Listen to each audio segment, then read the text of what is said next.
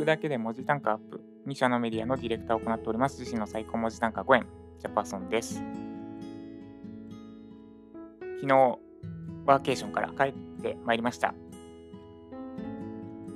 7月の2日から昨日まで初のワーケーションということで、ちょっとあちこちというか2カ所旅しながら仕事をしておりました。飛騨高山に20日間ほどで、野尻湖、長野県野尻湖に4日間ほど行ってて、昨日帰ってきました。やっぱ自宅最高だなって思ってます。まず32インチの大型ディスプレイ、そしてスタンディングもできる電動昇降式デスク、さらに行く前まではいらないんじゃねって思ってたマイクアーム。やっぱマイクアーム最強ですね。口元にマイク持ってくるのがめっちゃ楽。今まで腰をかがんで収録してたんですけど、これマイクアームは自分の思う位置に360度移動できるんで、マイクアーム最強だわって思ってます。そして徒歩3歩で行ける休憩スペース、ベランダの休憩スペースですね。でそこにはヘリノックスのキャンプ用チェアが置いてあって、座って上を見上げれば一面の空が広がる。もう最高ですね。はい。やっぱ自宅最高。もうテンション上がりすぎて逆に生産性下がってんじゃねえかぐらい仕事しやすいです。はい。ということで今日のテーマはクラウドソーシング使うなです。クラウドソーシング使うな。昨日ヨシキさんとのコラボで、クラウドソーシング使うなって話をちょっとしたんですけど、あんまり理由について話してなかったなと思ったんで、そこの補足じゃないですけどです。クラウドソーシング使っちゃダメなのとか思うと思うんですけど、理由は説明します。理由は3つですね。仕組みに頼るべきでないから、手数料もったいないから、クライアントが微妙だからです。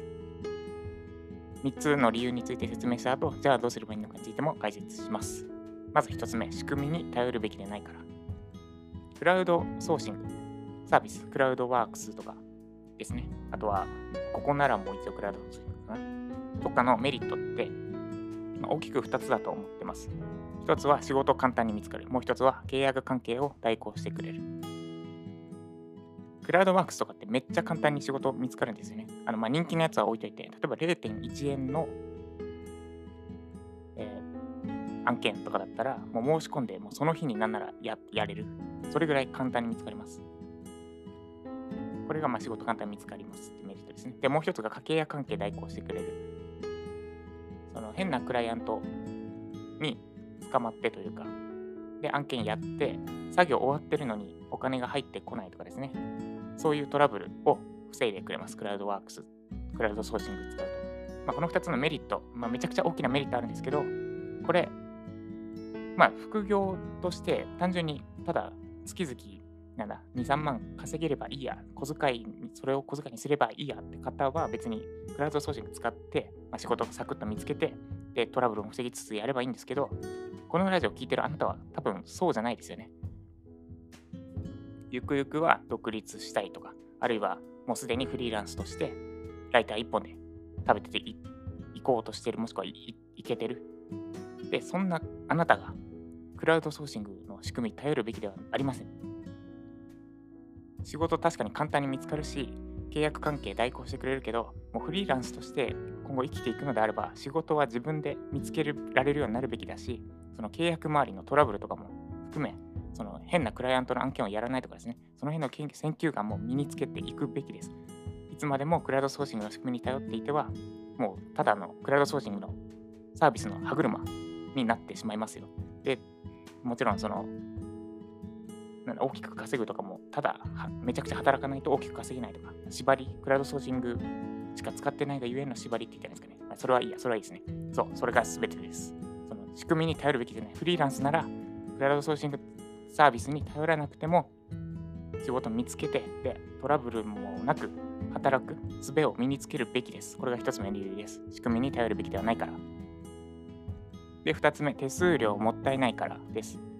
クラウドワークスとかの場合、ライターの仕事だと手数料 20% と取られるんですよね。20% ってやばくないですか？消費税の今 10% だから倍ですよ。例えば、月20万分クラウドソーシング、クラウドワークスで稼いだとしますよね。生活費として。そうすると、手数料だけで 20% だから4万取られちゃうんですよね。4万あったらだって毎月 Nintendo Switch 買えちゃいますよ。この間、結婚記念日のディナーの申し込みが来たんですけど、それが1人1万円だったんですね。そのディナー2人で行ったとしても毎月2回行けちゃいますよ。2万2万で4万だか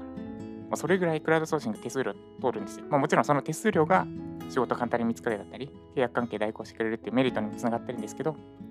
この手数料もったいないので、もったいないじゃないですか。20% も。なんで、使うべきではありません。で、あとは、クライアントの立場として言うと、クラウド、これ、いいや、3番目につなげますね。3番目です。クライアントが微妙だから。クラウドソーシング使ってるクライアント、多分微妙です。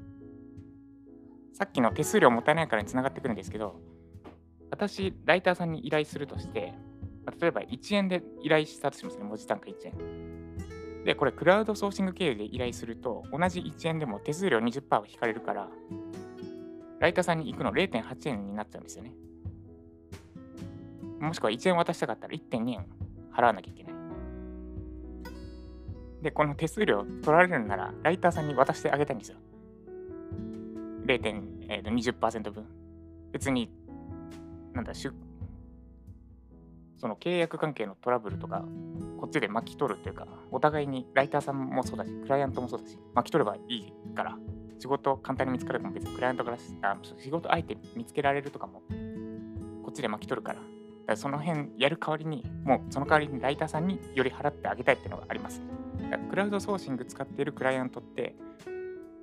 仕事相手の見つけ方知らない、そのライティングを依頼する相手を他にどうやって見つけたらいいのか知らない。あるいは契約関係のごちゃごちゃをめんどくさがっているクライアントである可能性が高いです。その証明としては私ですね。私はクラウドソーシングサービス使って依頼したこと一回もないです。なぜなら別に仕事相手の見つけ方知ってるし、契約関係のごちゃごちゃとかも、まずない、ちゃんと自社で管理してるとかしてるからないからです。で、その2つ放棄してるというか、仕事相手の見つけ方知らない、契約関係のごちゃごちゃを管理するのめんどくさいって思ってるクライアントって微妙です。はい、これが3つ目の理由ですね。クライアントが微妙だから。で、いやいや、ジャパさん、クラウドソーシングサービス使うなって言ったって、そしたらじゃあどうやって仕事を見つければいいんですかって思ってますよね。で、それの答えとしては、自分で考えろになります。もう何でもかんでもネットに情報が落ちてるとか、ジャパソンさんが教えてくれるとか思わないでください。フリーランスとして一人で生きていくのであれば、自分で考えてみてください、まずは。っていうのは半分冗談で半分本気です。で、さすがにこれで終わるのは冷たいので、どうやって案件取ればいいのかについては明日お話しします。で、ただこれは本当に思ってることです。何でもかんでも人に聞くな、調べようとするなら、まずは自分で考えるですね。自分で考えてどうやって案件取れればいいのか、考えてみてください。明日の、何時ぐらいだろう。今日と同じぐらいの時間ですね。9時前ぐらいに私なりの答え、クラウドソーシング使わずに仕事を見つける方法について、私なりの答えをお伝えします。それまでぜひ考えてみてください。このラジオでは1日10分間程度でライティングに関する情報を発信しております。なんでわざわざラジオでライティングのことを聞かなきゃいけないのかというと、インプットを絶やしてしまってはあなたのライティングスキルがこれ以上上がらなくなってしまうからです。とはいえ、有料講座を毎日復習したり、あるいは教科書、テキスト、本を毎日読んだりはちょっとしんどいですよね。そこで私のラジオを聞いていただければ、1日10分間程度でライティングに関するインプットをすることができます。このラジオが少しでも参考になった方は、ぜひいいねをください。まだフォローしていただいてない方は、ぜひフォローをお願いします。そして、さっき言った、クラウドソーシング使わずに仕事を受注するにはどうしたらいいのか、考えてみていただいた方は、ぜひコメント欄にコメントをください。で、さらに宣伝ですが、私の LINE 登録、友達登録で、私がライターさんに実際に行ったフィードバック動画を計5本プレゼントしております。ご自身の記事に当てはめて見てみれば何かしら役に立つことがあるはずです。まだ見てない方はぜひ登録して最初の1分だけでも覗いてみてください。で、今日は午前中仕事をして午後はですね、2つやります。まず断捨離ですね。ワーケーション20日間行ってみて思ったのは、持ってきたもの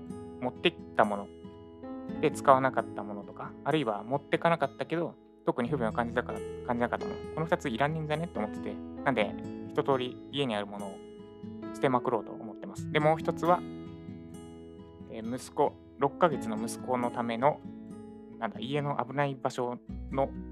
処理って言ったらいいですかね。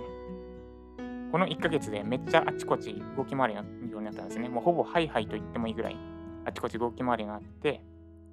で家中の角にその怪我防止のシールを貼ったりしようと思ってます。午後はこの2つをやっていきます。で午前中は仕事ですね。では今日も頑張っていきましょう。以上ジャパソンでした。